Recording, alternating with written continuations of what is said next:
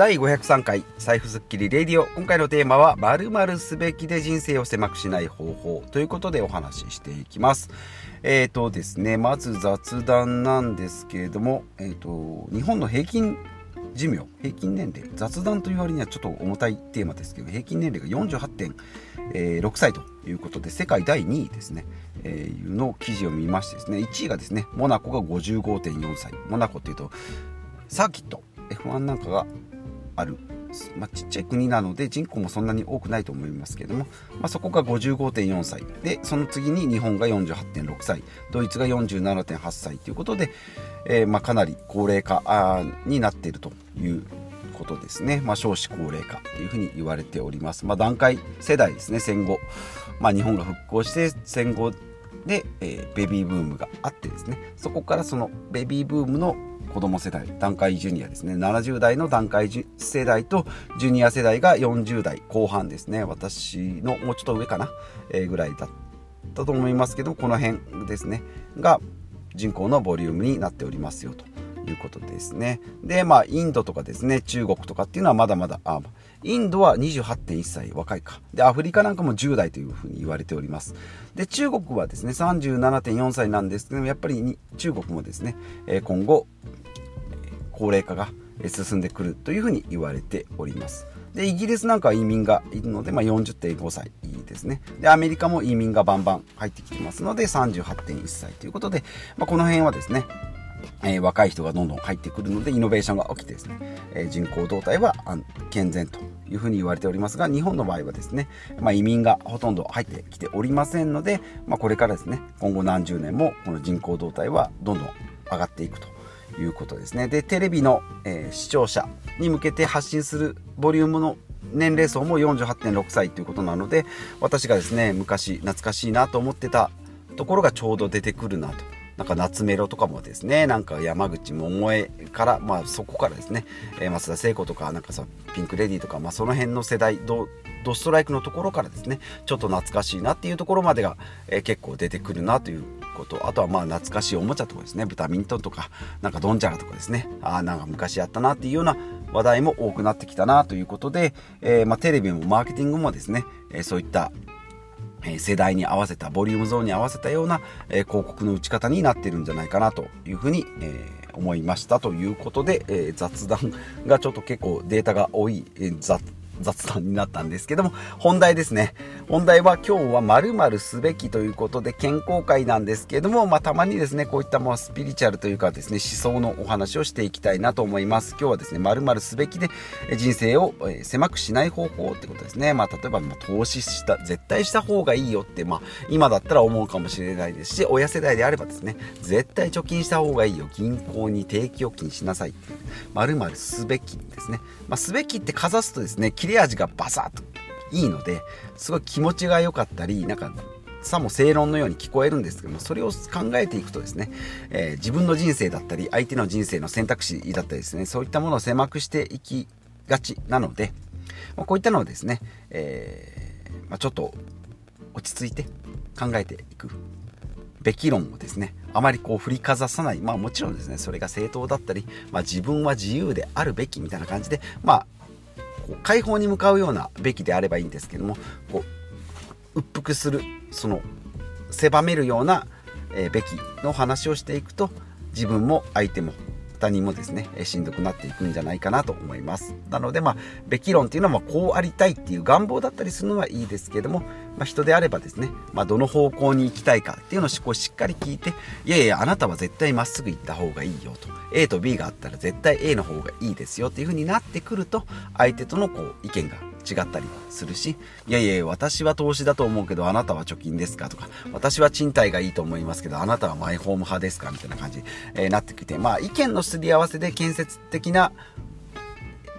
こう、言い争い、言い争いっていうか、その対談だったりするのはいいんですけど、あくまでもう、そんなん言っても聞かないっていうんだったらもう知らないって言って決裂するような感じになってくるので、まあ、あくまでもですね、意見と意見の交換ということですね。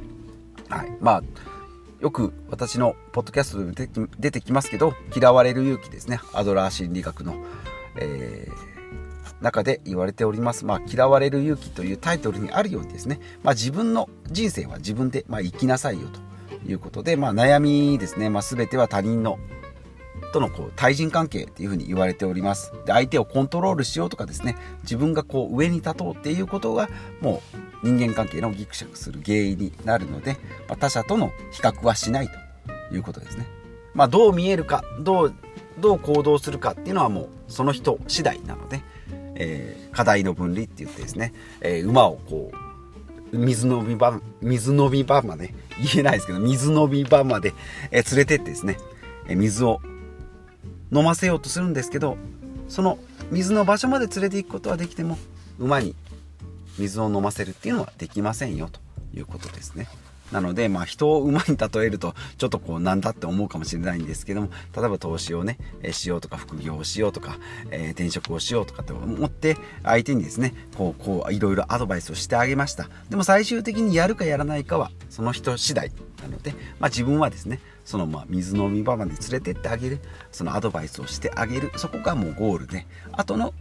決断行動っていうのは相手にも託すと。いうことですね、まあ、他者を受け入れ、まあ、もちろん自分もですね、えー、受け入れてあげる。教えてあげたんだった教えてあげたからまあ私はまあ良しとしようと。あの人も、えー、情報を手に入れたんだからよしとしようと。後の行動はその人の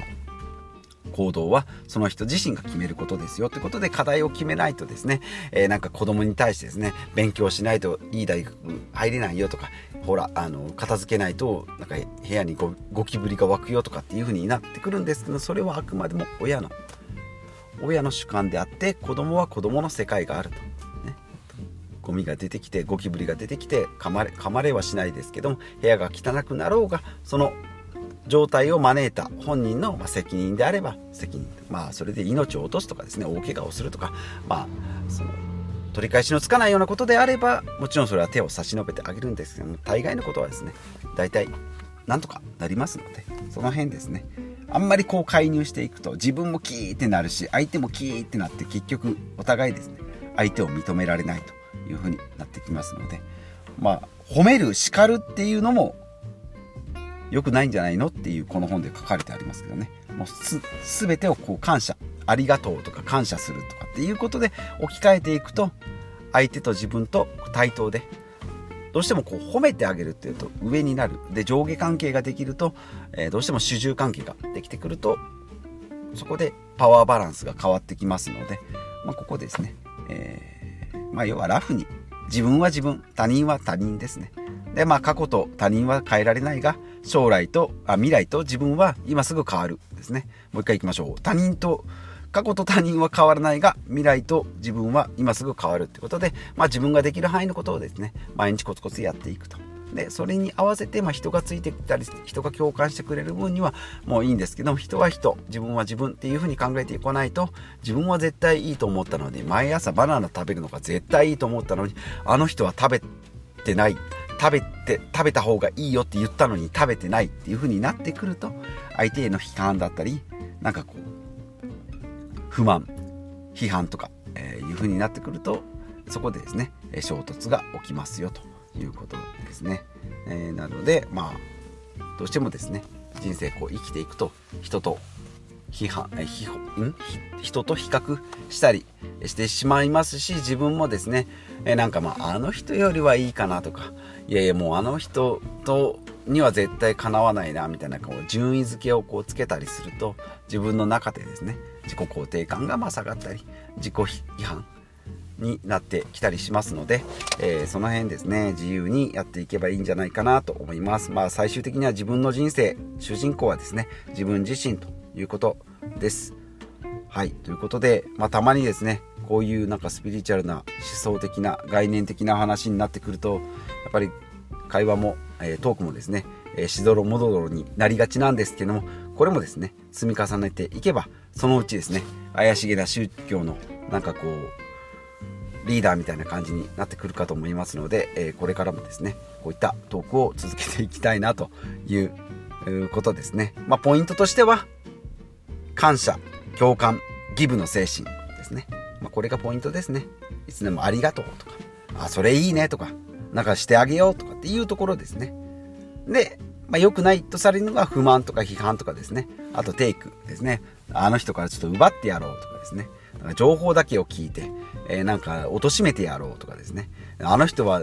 絶対ズルをしてるとかですね。えー、なんか世の中が悪いとか、会社が悪いとかですね。うん、自分ができないのはあの人のせいだみたいな感じになってくると、最終的には自分の人生が他の人の、えー、人生になってしまうということで、自分の主導権は自分で持ちましょうということです。はい。